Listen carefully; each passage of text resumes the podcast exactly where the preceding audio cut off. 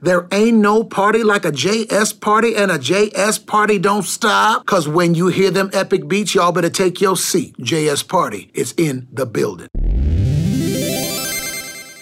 Big thanks to our partners Linode, Fastly, and Launch Darkly. We love Linode. They keep it fast and simple. Get $100 in credit at linode.com slash changelog. Our bandwidth is provided by Fastly. Learn more at fastly.com and get your feature flags powered by Launch Darkly. Get a demo at launchdarkly.com. This episode is brought to you by Retool. Retool is the low code platform for developers to build internal tools super fast and super easy. They have a ton of integrations and templates to start with. With a click of a button in seconds, you can start with a new Postgres admin panel application, kick off an admin panel for reading from and writing to your database built on Postgres. This app lets you look through, edit, and add users, orders, and products. It's too easy to get started with Retool. Head to retool.com slash changelog to learn more and try it for free. Again, that's retool.com slash changelog.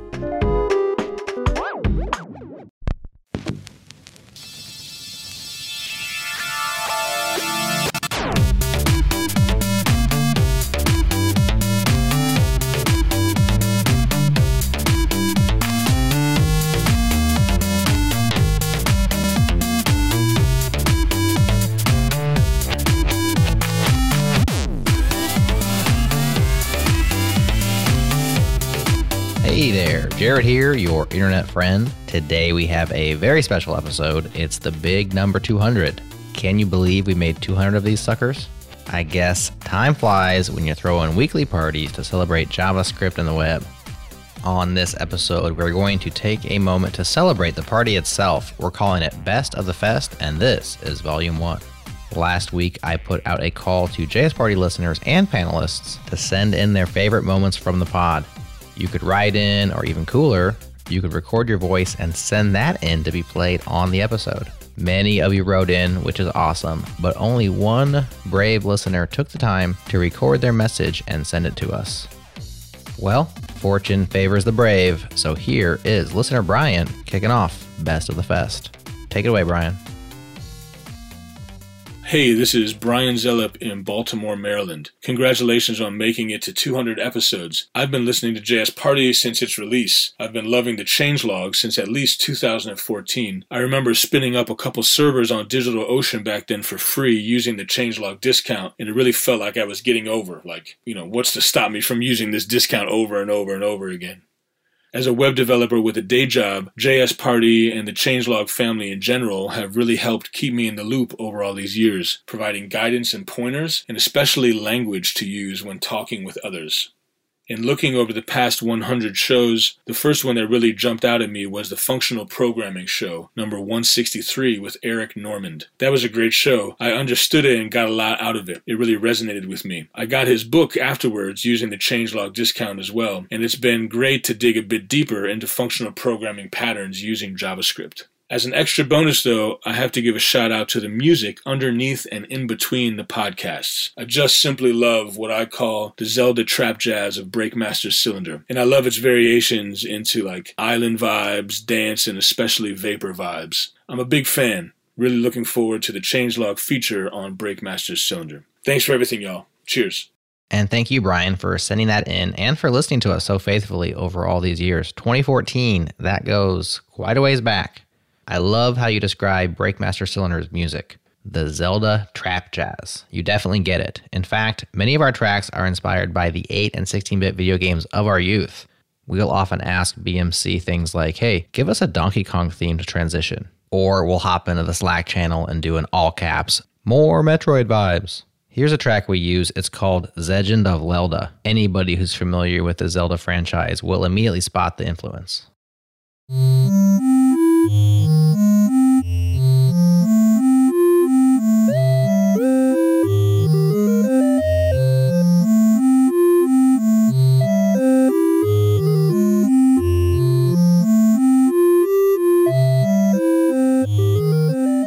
I am also with you on your episode selection. Our interview with Eric Normand on functional programming is definitely a highlight from our catalog. Here is a great moment from that episode. It's Eric Normand describing functional programming and how to think functionally in language that developers can easily understand. So functional programming is like an onion. Okay. All right. So you can go real deep. And there's, you know, some people who go super deep. But that first layer, that first gateway into the onion. Okay. Sorry, mixing metaphors. It's like the here. onion routing. It's like a Tor network kind of a thing. yeah, I imagine it like you know. Have you ever seen the original show, the uh, Get Smart? Like the intro where he has like thirty different doors he walks through, and they Yeah, and then he holds up his his shoe to his to his ear and talks into yeah, and he has a phone. He has a cell phone in his shoe.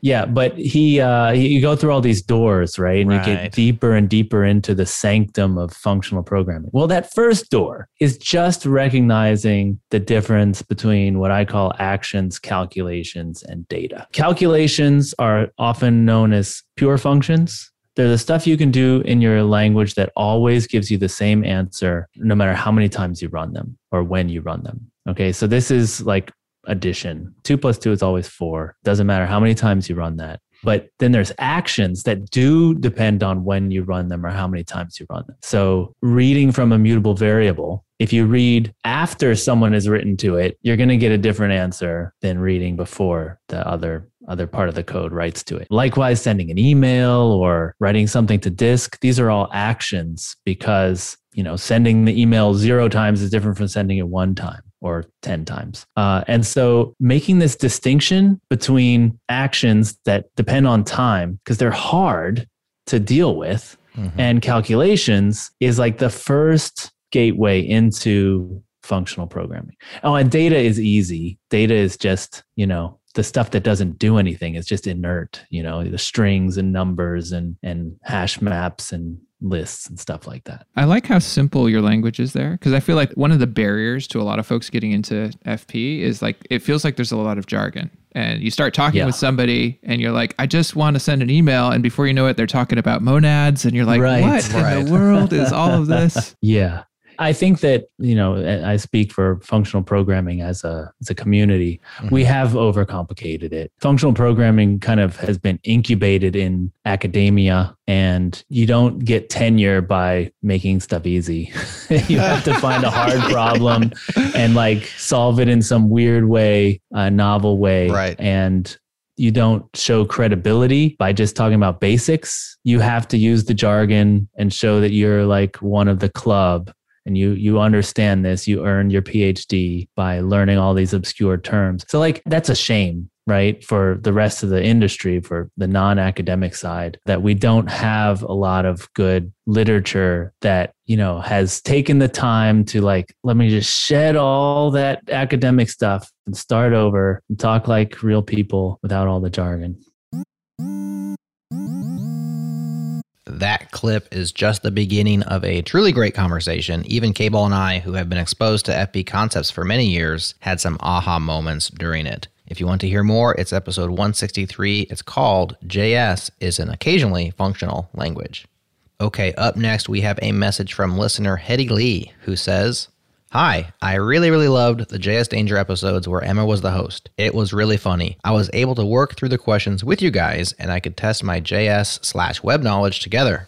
Well, Hetty, as the now permanent host of JS Danger, I choose not to be offended by how much you like it, specifically when Emma hosts. Just kidding. Emma is absolutely hilarious. JavaScript Jeopardy was her idea, and she was the host of our very first time playing the game. This defines the element or elements to which a set of CSS rules apply. What is a selector? That is correct. Finally, selector is in the answer. that brings you up to 7,000. All right, go for it, Jake. okay, I'll take JS frameworks for 200. I somehow knew you were going there. I hope you get this one right. Um, this library was developed by Facebook in 2013 and is still the most popular JavaScript library. what is React? That is absolutely correct. Popular by what dimension? I think jQuery is still on my websites. oh, Oh, we're not doing this right now. No, I think it is the most popular among current developers. It's just the long. Yeah. yeah, I don't mean popular in terms of usage necessarily. I mean in terms of like likability. Ooh, likability. Now there, I don't know if React is going to win on that, but usefulness or usability, being used, I don't know. I've been having to use React recently, and I'm telling you, it's making Vue look better every day. Yeah, it is. All right, Jake, we've got. Oh wait, K ball, we've got two categories left. Do you want JavaScript again, or even more JavaScript? Well, let's go with even more JavaScript then. Here, let's do it. Your last question. This method tells the user agent that if the event does not explicitly get handled, its default action should not be taken as it normally would be. What is prevent default? That is correct. Prevent default. I don't know. I don't know if it's default or default. I I never know how to pronounce it. All right. Okay, Jake, take it home. JavaScript again for 200. So, this is the very last question before we get to the final super final round, um, which is literally just one question. Okay, JavaScript again for 200. All right. This data type holds key value pairs and remembers the original insertion order of the keys. What is an object? No, K Ball, you look like you know it. I'm going to go with what is a map? That is Oh, correct. a map. That There you is go. correct. It's that So- insertion like order thing. again. Yeah, yeah. That's good steal. Speaking of episode 112, we have another listener who wrote in about it, saying, Petruso Kedarov here. My favorite moment was in the JS Jeopardy episode number 112, more specifically, the TCP IP question. I was working on a college assignment on the OSI model while listening to the episode, and like Chris, my first guess was the OSI model. I guess, quote, conceptual model, end quote, really threw me a curveball. Let's go with the web for 500. The web for 5, you guys are just diving right in. This is the conceptual model and is a set of communication protocols used in the internet and similar computer networks. Can you repeat the question? Absolutely. This is the conceptual model is a conceptual model and it's a set of communication protocols used in the internet and similar computer networks. The conceptual model. Interesting. Huh. I- yeah, I know. Five more seconds. um, I mean, I would. I don't a know. guess. I'm going to say what is HTTP, but I don't think that's right because that's not the conceptual model. Meh, wrong. oh no. I think you let that term throw you off. Yeah, unfortunately, that is incorrect. So it moves on to Chris. Chris, would you like me to repeat the question? What is the OSI model? That is also incorrect. Uh, Oh, no. Jake, it's up to you. Okay, could you repeat it one more time so I can not get it?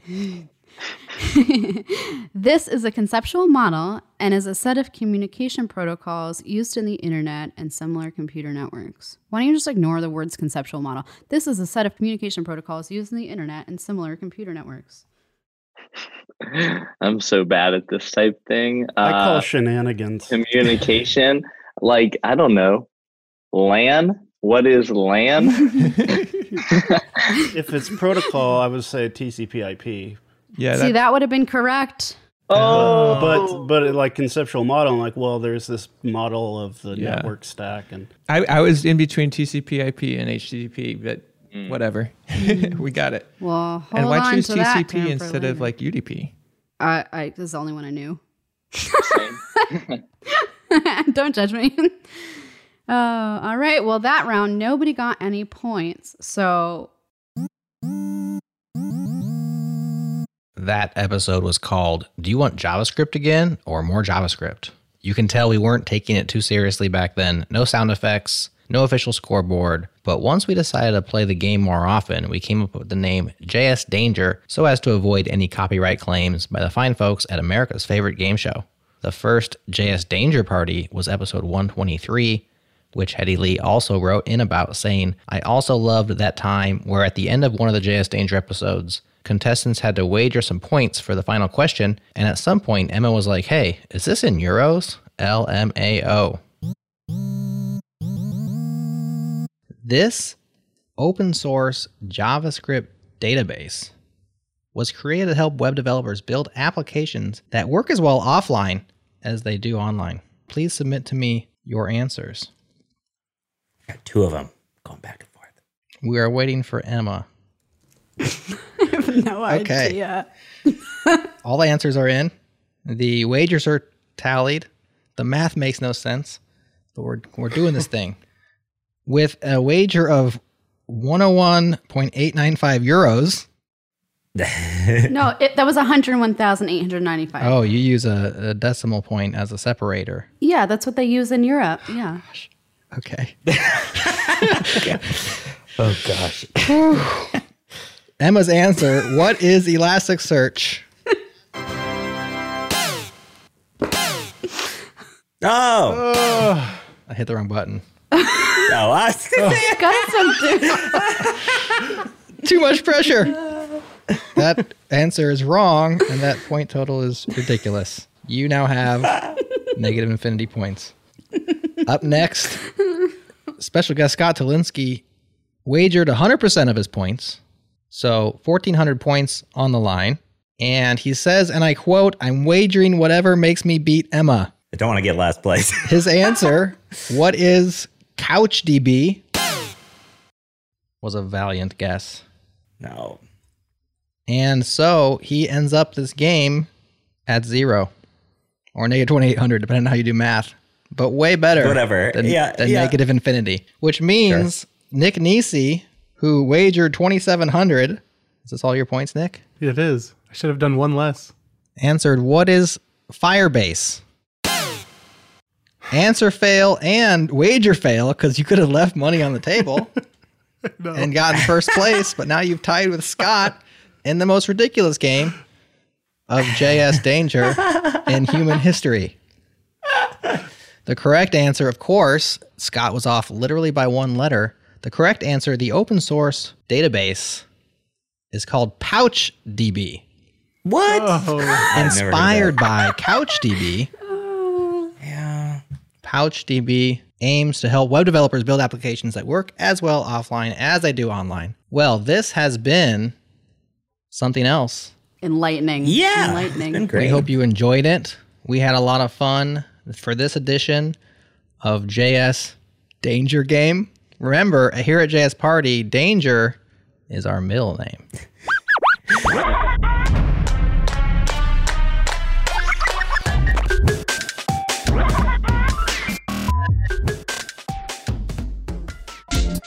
What's up, party people? This episode is brought to you by Sentry. Sentry just shipped their SDK for Next.js. Now, in your Next.js apps, you can capture errors, measure performance, manage releases, configure suspect commits, and automatically upload source maps to view unminified JavaScript and TypeScript with zero-ish configuration. You get your events enriched with device data, breadcrumbs created for outgoing HTTP requests, release health for tracking crash for users and sessions, and automatic performance monitoring for both the client and the server. Check for a link in the show notes for details to this release. JS Party listeners new to Sentry get the team plan for free for three months when you sign up and use the code PARTYTIME. at to sentry.io and use the code PARTYTIME because, hey, it's party time, y'all.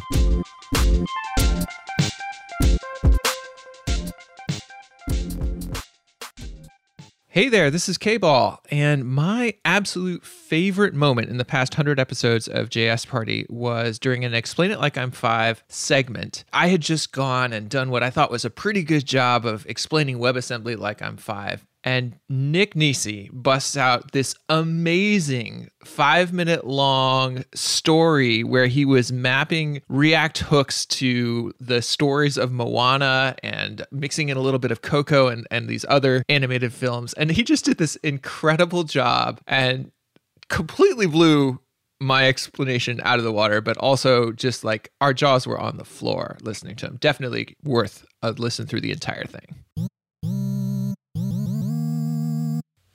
Once upon a time, there was a community of JavaScript developers that lived on an island. I'm tying in Moana right now, in case you need to know. Thank you for the reference. Oh, good. I know that one. Spoilers for Moana, by the way. This was a very special island full of proud people who braved the waters of the JavaScript language and even forged their own destiny by creating an add on to the language called JSX. Now, over the years, they moved on from a functional class like way of JavaScript and started to develop an elegant way to survive and built a way to develop applications using component based classes because JavaScript got classes. Now, the chief developer learned that the class based way of her people And she was very excited about that, but she always wondered if there was something more to the language that might be able to come in and play a role uh, later on in our story. Isn't this usually where she sings a song? It is, yeah. Do you, I can do that. Go ahead, but, uh, I'll get us demonetized again. Uh, I think if you sing it, it's fine, right? I guess you don't want that. Might get us banned. yeah. So she thought of the the class based approach to what they were doing was just too verbose, and she constantly pushed for a new way of doing things, but she was shut down because classes are the way of her people, of her development team. And did she know the way?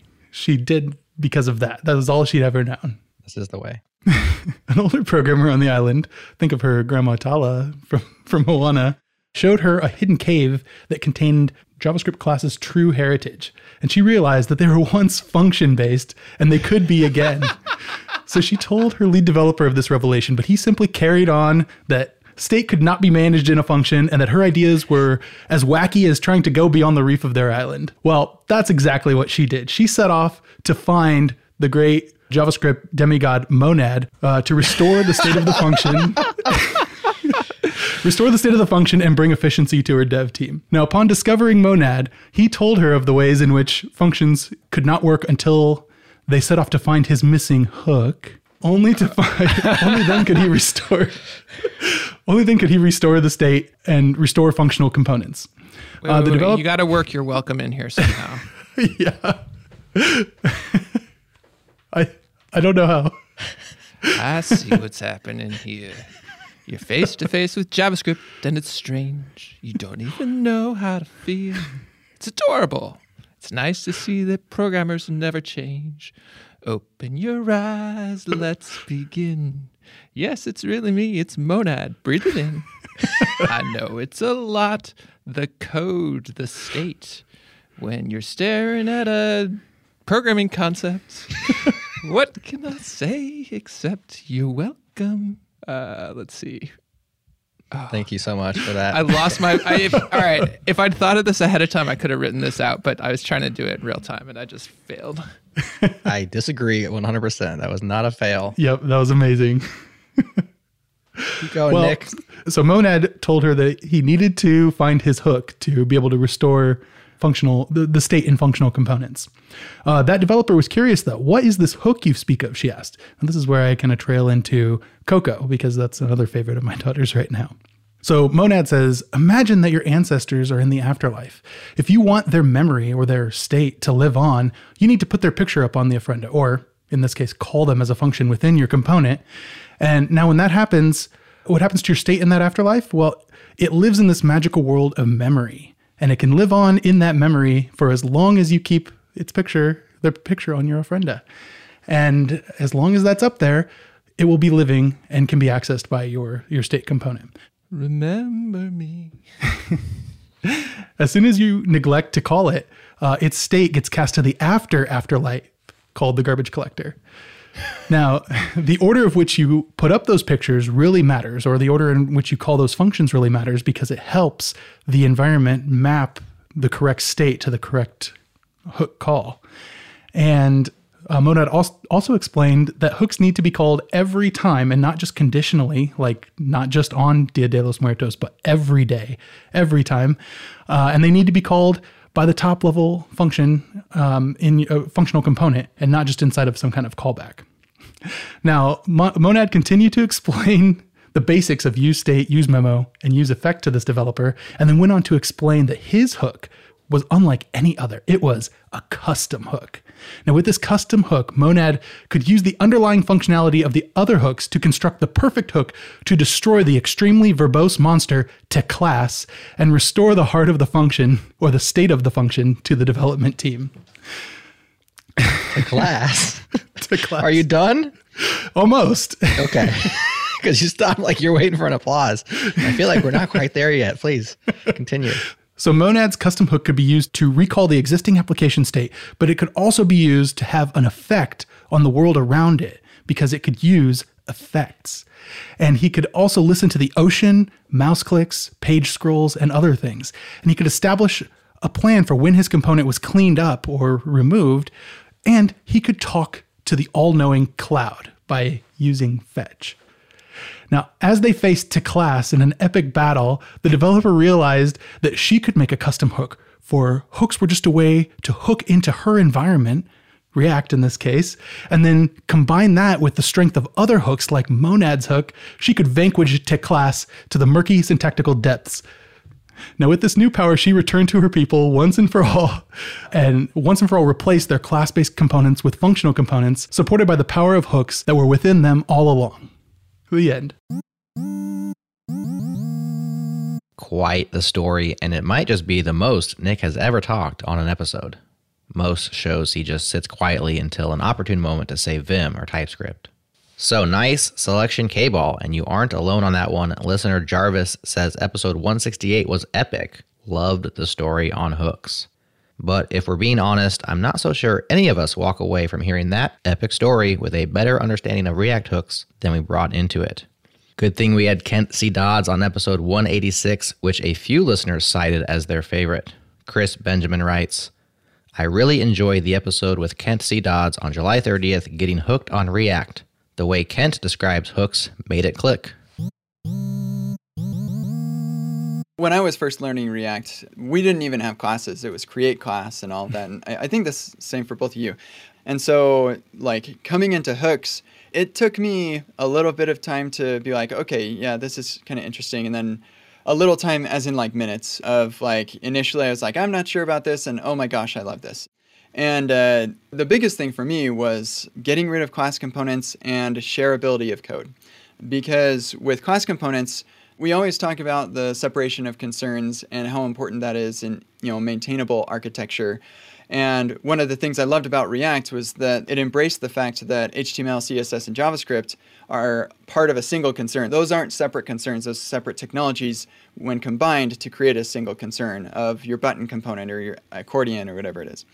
And so, but within that individual component, there could be multiple concerns in there. You know, one part of it is updating the document title to say how many unread messages you have, and the other one is subscribing to Firebase to get those messages. And it's spread between these life cycles. And so with hooks, I was able to keep those concerns together within the component. And if it was a reusable bit, then it's just a matter of pulling that out and sticking it into a function is it like mm. it's just javascript at that point like you're just moving yeah. stuff around like just like you do with javascript so anyway I, I, didn't have a huge problem with jumping into hooks but i know a lot of people switching from classes to hooks was was a bit of a big jump but one other thing that i just wanted to mention too like some of the hard parts of learning react i can tell you based on the number of people who are reading my blog posts what are the things people have the most trouble with because I don't like track Google Analytics on my blog, but I do have Netlify Analytics, and that gets when people land on my blog. And the number one blog post right now over the last month is how to use React context effectively. So that Emma speaks to you, and then uh, use memo and use callback are the next. And that that one mm. actually has been a really popular one for years. That yeah, those two are tricky. They're absolutely yeah. tricky. And then I've got a couple things about testing and state management is another thing that people struggle with quite a bit. And then use effect and use layout effect are pretty big ones too. So yeah, yeah it's I would say that there are definitely hard parts about learning React, and it's very possible that it's harder to learn React than it is to learn other frameworks. But I just come back again to I feel like React is simple, and it's easier to build a simple application with a simple framework than it is to build you know a simple application with a complicated mm-hmm. one. As a side note, I think I probably make up 50% of the traffic on your common mistakes with React testing library. I think I link to that in almost every pull request that I'm doing. Yeah, we're using yeah. React testing library too, and I'm like, oh, gotta go see Kent again.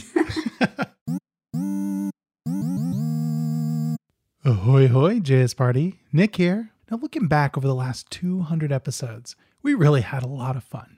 In particular, I really enjoyed listening back to that time on episode 126 where Jared tried to take the unpopular stance that customizing your terminal environment and editor is a waste of time. You know, it's Yagni. It's time that could be better spent just accepting the mediocrity of the popular editors and environments. I felt it at the time, and I still feel it now, that Jared wasn't speaking to JS Party. He was speaking to me, disparaging my life's work, my dot files, which will be handed down to my children, but now they're forever tainted by the comments Jared made that one time. It's all in good fun, and I really enjoyed hearing the regular panelists riff on that topic. And now I just have to ask if Jared still holds that opinion. How many episodes of the changelog has Jared done on Vim and command line tools since then? Were they pretty popular? Think about it as you listen to this next clip. This is also, I think, probably unpopular because I've disagreed with it myself in the past, and I might disagree with it by the time we're done talking here, but I do believe it right now, which is that I think most of the time that you spend tweaking, customizing, optimizing your terminal, your editor, Oh no. your tools, most of that, that is time not well spent. Amazing. How can you do this? I think most of that stuff is Yagni. I think we spend six hours to save 60 seconds. And I think we yak shave far too much. You never know if you're going to do that 60 seconds again sometime. I think I've hit an unpopular chord here because everyone just kind of sat there and laughed and shocked. There's an old Japanese proverb that says, Don't feed the trolls. So, I will not be justifying Nick's trolling with a response. What I will do, however, is read another listener favorite. Squid here, been listening before the 90s, the party that you can always attend no matter how strict COVID restrictions get. Keep partying. Thanks for writing in, Squid. I like your game. To honor JS Party continuing to rock even during COVID restrictions, here's Suze sharing her book recommendations on our Working From Home episode recorded at the very start of lockdowns. I'm a bookworm, so I have three books to recommend. uh, the first one is Cal Newport's Deep Work, which I mentioned before. Mhm. And the next one is Jenny Odell's How to Do Nothing. Uh, Jenny Odell is one of my favorite speakers. Uh, she speaks at Eyeo Festival like over the last few years, and she's an artist and she talks about the fact that you know the new hustle culture and things like that are just constantly tearing at our personal time, our personal space, our mental well-being.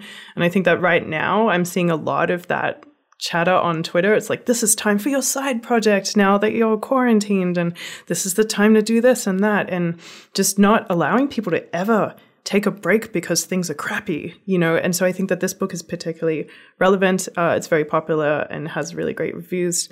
Um, and then also Contact Bulk by Carl Sagan. I'm seeing a lot of parallels in this book um, compared to what we're seeing now. And so, yes, it's a science fiction book and it has nothing to do with a virus worldwide, but it has to do with worldwide cooperation, the breakdown of barriers between science and religion, um, as well as just watching different nations try to own different solutions. I think that there are just so many themes that we're seeing. And I think that Carl Sagan kind of thinks about the stuff the right way, and you might actually find it quite comforting, uh, you know, to kind of imagine ideologically, like what would be the greatest way that we could deal with this kind of thing right now. So I think that those three books are particularly relevant. You know, there's there's the work, but there's also like how do you then switch off and just like treat yourself nicely, given that this is just a quite an unprecedented experience to go through in your lifetime. Next up, Logan Liffick writes I busted out laughing during the episode We Really Need New Jingles when Jerod cracked down on the TIL segment and Matt mentioned that it felt like he was having dinner with Saddam Hussein. The banter on JS Party is a trip. Matt, how about yourself? What have you learned today and or recently? Yeah, well, it was today actually. I think I'm the only one that's really respected this segment in, in that way. The, Yeah, you win. Uh, yeah, I tell you what, I mentioned earlier these the, the APIs now in browsers, and this might be old news to um, people that do a lot more JavaScript than I do. But there's things like there's a WebAuthn API that lets you use the fingerprint or Face ID stuff, you know, in your JavaScript code for authentication, things like this, which I just think is, I mean, it's kind of what you need, isn't it? It's what you expect. But you see, when I started doing this, everything was sandboxed so tightly you know the the worlds were so different the javascript world was just so different you couldn't you didn't really interact much with the device at all and increasingly as they open all these apis i think we're just going to see more and more kind of powerful things being built, and, and I kind of love seeing that. I'm amazed. I, remember when I first discovered about local storage, and there's IndexedDB in, in the browser. You know, it is uh, kind of amazing to see that. But yeah, so I learned that. That's what I TIL'd today was uh, that you can you can use fingerprint auth in your JavaScript. That is awesome. You can access sensors as well on the device. GPS coordinates, I guess, have been around a while, but also like things like the battery. Uh, you can find out how you know. So maybe don't do some things. Don't turn off animations if the user's battery's low or something. You Mhm. know, be a nice citizen for them. You know, I don't know. It's good, isn't it? It's like a good one. Absolutely. Yeah. Cheers. And the fact that you learned it today means you really respect my authority, you know? Yeah. Which I also appreciate. Yeah, I feel like I'm having dinner with Saddam Hussein and I'm really nervous about upsetting him. I've never had dinner with Saddam Hussein or any dictator, actually. No way to back that one off. Yeah. You haven't had No, dinner I- with Jerod yet. You you mentioned any dictator. Yeah. yeah. No. I've Oh, that's right. him. Internet acquaintances. Yeah. Remember, I already Of said hopefully we'll never have dinner. Didn't I say that earlier in the show? Hopefully we'll never meet. Jerod's not so bad over dinner or lunch, I guess, is what we shared. We did. What did you have? Lunch. He just told you. Yeah. What What specifically? Food. Okay. Thank you. See what I mean? Like I'm nervous now. Don't want to upset the king. Logan isn't the only one who liked this episode. Take it away, K-Ball. Hey, K-Ball here. Another one of my favorite moments from this last 100 episodes was when we had Mat Ryer from Go Time on as a guest for a segments episode. And Jerod just springs on him, Hey, we need a jingle for this next segment. Can you make one up? And like, he kind of looked at him for a second and then just busted out this incredible tune for Story of the Week. I wish I had those types of skills. We like to have jingles for our segments. And you may remember that Nick came up with this excellent jingle for Pro Tip Time. Pro tip time. So, brilliant. We do not have a story of the week jingle, and what you may not know is that Mat Ryer is actually very musically inclined. He plays the guitar. If you're watching live, you can see some guitars back there. He sings songs, he writes songs. And so, Matt, if I might just really put you on the spot and challenge you, can you please come up for us a story of the week jingle live on the spot without any rehearsal? We'd appreciate that. But it really is no rehearsal because you're saying Yeah. it like we've planned this. I know, but I was going to set you up to embarrass yourself. Story of the week. Yeah, story of the week. Right. Okay. Okay, ready? It's time to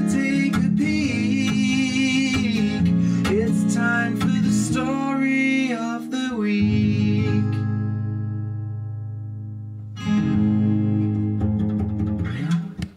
Damn. Wow. That's actually better than I was expecting, dude. Nice job. Way to play my jingle first, just to give like, the opposite of that. Well, we wanted to lower the bar and make sure there wasn't too much of expectation. And that was actually completely ad hoc. Matt did not know about that. So nice job, Matt. The first of many surprises that we're like going to spring on him today. That's right. this is, does feel increasingly like an ambush.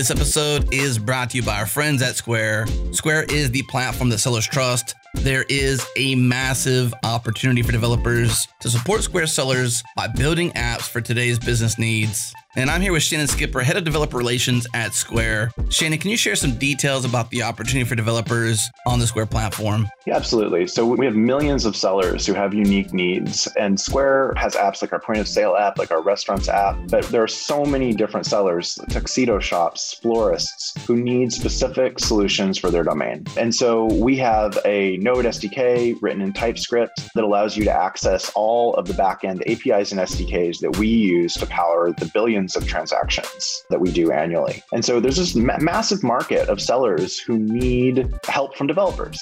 They either need a bespoke solution built for themselves on their own node stack, where they are working with Square Dashboard, working with Square hardware, or with the ecom, you know, what you see is what you get builder. And they need one more thing. They need an additional build. And then finally, we have the app marketplace where you can make a node app and then distribute it so it can get in front of millions of sellers and be an option for them to adopt. Very cool. All right. If you want to learn more, head to developer.squareup.com to dive into the docs, APIs, SDKs, and to create your Square Developer account. Start developing on the platform sellers trust. Again, that's developer.squareup.com.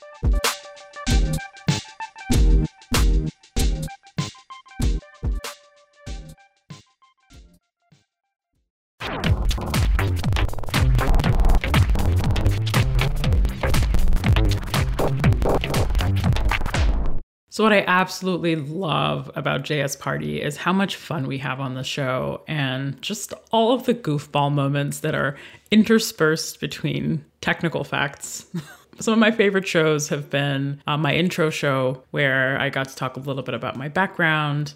And I never really thought the word pirates would come up in a JavaScript podcast, but I was wrong. I feel like I know Amal like a lot, so it's really hard to ask like questions because I'm like I know a lot of the answers. But I guess for the listeners who don't know her as well, here's a curveball of a question: Do you like to live dangerously? Oh, 100 percent. I mean, I, my parents are East African. Enough said. You know, I'm pretty sure like Somalis brought pirating, you know, into the mainstream conversation. Oh, you know, more recently. So I'm like descendants of some serious bad. So yes, nice. Love to live dangerously. Another favorite of mine was a show we did with Ben Ilegbodu on TypeScript, and Suze and Divya were on the panel with me, and I called Divya out for changing her accent and going full Aussie. So that was pretty hilarious. And she actually admitted it on air. So listen up. Hello, hello, and welcome to a new episode of JS Party. And today we have a wonderful guest, Ben Ilegbodu. But before I introduce him, I'd like to introduce the panel that we have with us. We have Amal. Hello, everybody. And we also have Suze. Hello, how's it going? Did your accent just change? You said Suze in like an Aussie accent. Did you realize that? That's, that's awesome. She's like, Wow. and with us we have Suze. I was like, okay. Hi, Suze. Okay, yeah. You caught That was me. cute. I don't know. Like sometimes I say things in weird voices. I don't know if you have this. I want to introduce Ben before I jump into like Okay. other things. But We're like 30 seconds in, it's already off the rails.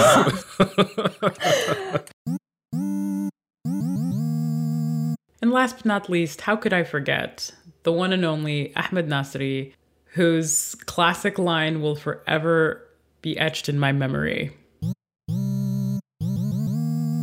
If you're in surgery, they don't like kill you, do the thing, and then bring you back to life, right? You're still living, right? That's the thing, right? So a mechanic gets to turn the car off. It's hot module replacement. Yeah, car- exactly. That's a great analogy. A, a cardiovascular surgeon doesn't, right? That's actually a very good, very good example because there's no surgeon. You won't take a surgeon seriously if he's going to say, "I'm just going to replace your heart instead of trying to fix it." Right. Exactly. Right? Or replace your kidney without trying to understand what the problem is. Oh, you're just your kidney is too old. We better, you know, we better put React in there instead uh, because it's Poor just too old, and I don't want to bother. with Show it. title right there. Yeah. Poor- oh my God. Replace your you know- replace your kidneys with React, everybody. Thank you, Amal. It has been so awesome having you on the pod. All right, it is time to read another listener message. Hello, world. This is Chris Torres from Carson, California, and I'm a fellow software engineer who loves all things front end, especially React and Svelte. My former manager said that JS Party is a good listen, and you guys definitely did not disappoint. I've been listening to this podcast since the beginning of 2021. My favorite episodes so far are number 166, JS Danger CSS Tricks Edition, and number 192, Front End Feud Shop Talk versus Syntax, because they are so fun and entertaining. I also like Explain It Like I'm Five, which is featured in some episodes because it helps me learn how to explain technical concepts more casually and less formally. Well, enough said. Thank you so much for keeping me sane during this time of uncertainty, and keep on keeping on. Thank you for the kind words, Chris. We appreciate having you with us. Here is a clip from that CSS Tricks edition of JS Danger. One thing we've learned with that game is that a key to winning is not stealing unless you're sure you know the answer. I advise contestants about this, but few heed the advice. In this clip, I thought Jeff Graham was about to do himself in, but Frame words for a thousand. Oh my goodness, he's going big. The less formal CSS framework, its goal is to be as minimal as possible when adding classes. When adding classes. I don't know. It's not Tailwind, but I'm going to say Tailwind. That is incorrect. Their goal is to be as maximal as possible. All right. Here's where I'll remind people to be careful with the steals because you can lose a thousand by stealing haphazardly. Sarah, do you know what it is? Would you like to steal? Um, tachyons. Sorry, that's also incorrect. Jeff, would you like to steal? I'm gonna go out on a limb. Yes. Uh, Despite all advice, they're just going for it. what is paper CSS? You got it. No way. Very good. Nicely done. That was an obscure one. Thank you. Thank you. All right, we have time to read one more listener message. Scott here. The episode where you talked about saying no really helped me out. Hearing other developers who experienced the same BS I was at a company gave me the strength to quit a toxic workplace, and now I'm way happier. That is very cool, Scott. Thanks for letting us know that. Happy to hear that you're happier and that we could play even a small role in that decision. Here is a clip from that episode. This is just a small part of a much larger conversation. Are there ways that you've gone about saying no that have worked better than others, or how do you do it? I'll tell you the way that I use the most, which is by far not the best way, but it's the most effective Right. way sometimes. And that's I ignore it until it goes away on its own. so the ghost no. Okay. I mean, that is, I think, in certain cold requests. I mean, we do that all the time. I get so much email for the changelog. People want to come on the shows. I'm not going to respond to every single email and say no. Oh, So is I that why you've been ignoring all my emails? Gosh, you know, Jerod, I thought Yeah. it was like the truth You know, comes out. gosh, you know, now I, I don't know. how to break this to you, Jeez. Amal, but you're you're on the show right now. You're on a. Anyways, no, Uh, anyways, no, no, I'm, I'm just kidding. Anyway, so in that case, like a cold email, you don't know the person, they're asking you for something. I'm totally fine with just not responding because there's just too many emails in life. But what if it's like a colleague or a friend, or it's not, you know, you're not going to ghost a colleague if they ask you for something, right? You're going to have to tell them something. Amelia, what about you? How do you say no? I've been waiting to hear answers on this. I need all the help I can get. Okay. Out of office message saying you're in Alaska for three months. I'm hoping that they forget about it by the time you're quote unquote back, you know? Yeah. I have a built-in excuse. cities, I just say you know, Kids, I, I have kids and I can't do it. Kids. Yeah. yeah, that's a kids are a great excuse. kids. Yeah. It is. Yeah. I never want to lie about it. And my reason is always like, this isn't a priority for me, or like, I don't think that sounds Yeah. great, which I've tried before. I don't think that sounds great. Just Yeah, like, this is honest. I don't want to, which I think like you hate when you ask someone to do something and they like lie about like, oh no, I can't do that because uh, I'm not available. And you're like, I didn't say Right. when. that never Yeah. feels good. They're like, I have bowling league that night. And you're like, yeah, I didn't give a date yet. Yeah. Yeah. Honestly, a, a line that I've been able to use pretty successfully so far is that like I just have too many commitments right now and my plate's really full Yeah. and I would love to. That's true, It's right? the truth though. It's like, you know, yeah, Yeah. I just I just can't take anything else on right now. And it's always nice to give people another option. So like if you can redirect them to someone else, like if you're being asked to do a talk Mhm. or whatever, like if you yeah, just say, hey, maybe this person can help and then just kind of like, you know, I think that's the most you can do. But yeah, no, you need to be protective of your your time and energy and you know, most of the time people are understanding. So I do like that approach though, Amal, because it, it really shows that you did consider it and you put thought a little bit of thought into it which is you know it's not just like a canned no response in that regard. And even i think going back to maybe what you said amelia like if you were brutally honest like no that doesn't sound good to me like that would probably stand out as like a significant response that they might get for something like that. And it might mm-hmm. lead to you know collaborating or or changing it to be exactly what you want. And that could be good too Yeah. Yeah, totally. So I, I like the honesty of too busy, too many things going on. One thing that happens with that, with a persistent requester, is they will then set a reminder Mhm. to ask you again in a month or 60 days. And that can be problematic. So now you're having to, now you got to do it again. And so at times I will say, similar to what Amelia says, but I'll say something like, this just doesn't feel like a great fit or doesn't feel right. That's good. Just doesn't It's feel not right. you, it's me. And it's really hard. I mean, it's not really, it's not offensive. It's not saying it's a bad idea. It's not saying, It's not that? you, it's me. you know, it's like a break. Yeah, exactly. yeah. Anyway, so it doesn't feel right. I've never gotten someone to write back and be like, "How dare you?" Or you know, of course, maybe they're thinking that, but they're like, oh, "Okay, Yeah. Oh appreciate the time." That's great because it's not like this isn't good objectively. It's like it's not Yeah. good for me. It just doesn't feel right. Yeah, yeah, like it doesn't that. feel like a great fit.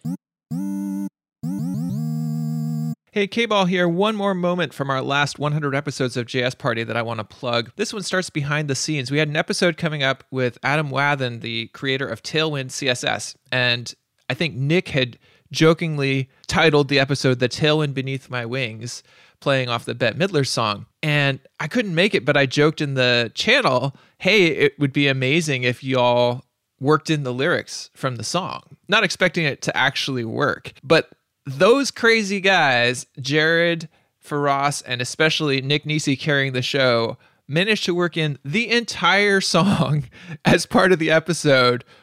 Most of it without Adam even knowing what was going on. And it, it was just hysterical and funny and unique.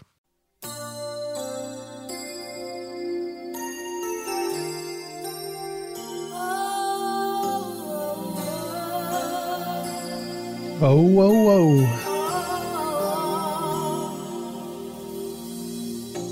It must have been cold there in my shadow it just really must have been cold there in the shadow to never have sunlight on your face. To never have sunlight on your face.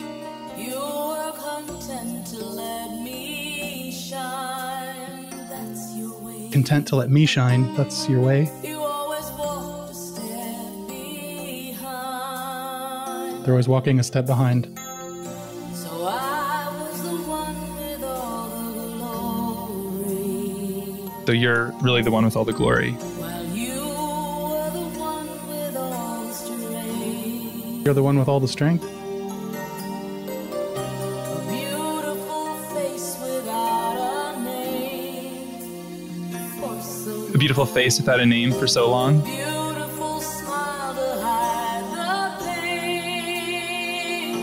Beautiful smile to hide the pain Did you ever know that you're my hero?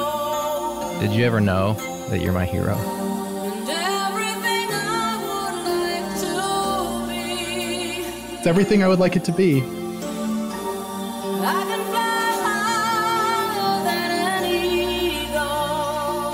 I can fly higher than an eagle.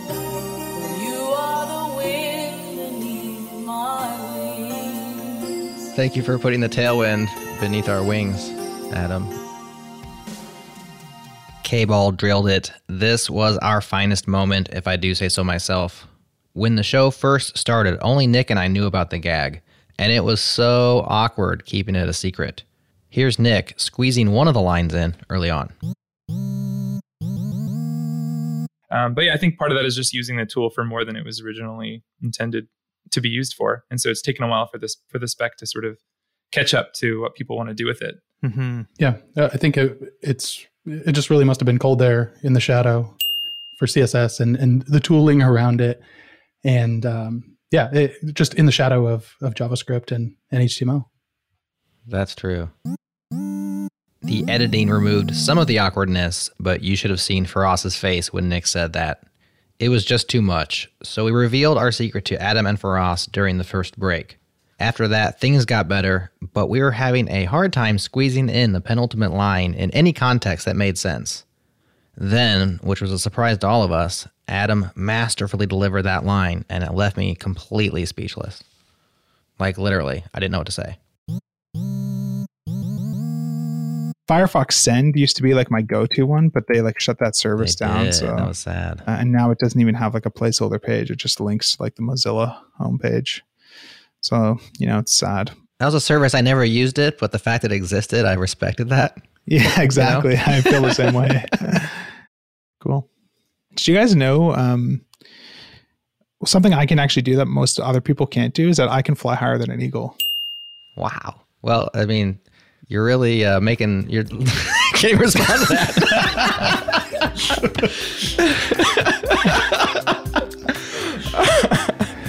so Adam broke the show.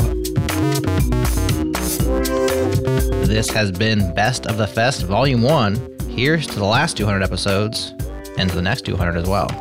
Special thanks to the many listeners, guests, and panelists who contributed to Best of the Fest. You are what makes JS Party awesome. I've included links to every episode referenced in order of appearance in your show notes. JS Party is produced by me, Jerod Santo, with Vapor Vibes provided by Breakmaster Cylinder. We are brought to you by excellent partners. Shout out to Fastly, LaunchDarkly, and Linode. Next up on the pod, we have an exclusive interview with Rachel Nabors on React's brand new documentation site. Subscribe if you haven't at jsparty.fm. We'll drop that episode in your podcast feed next week.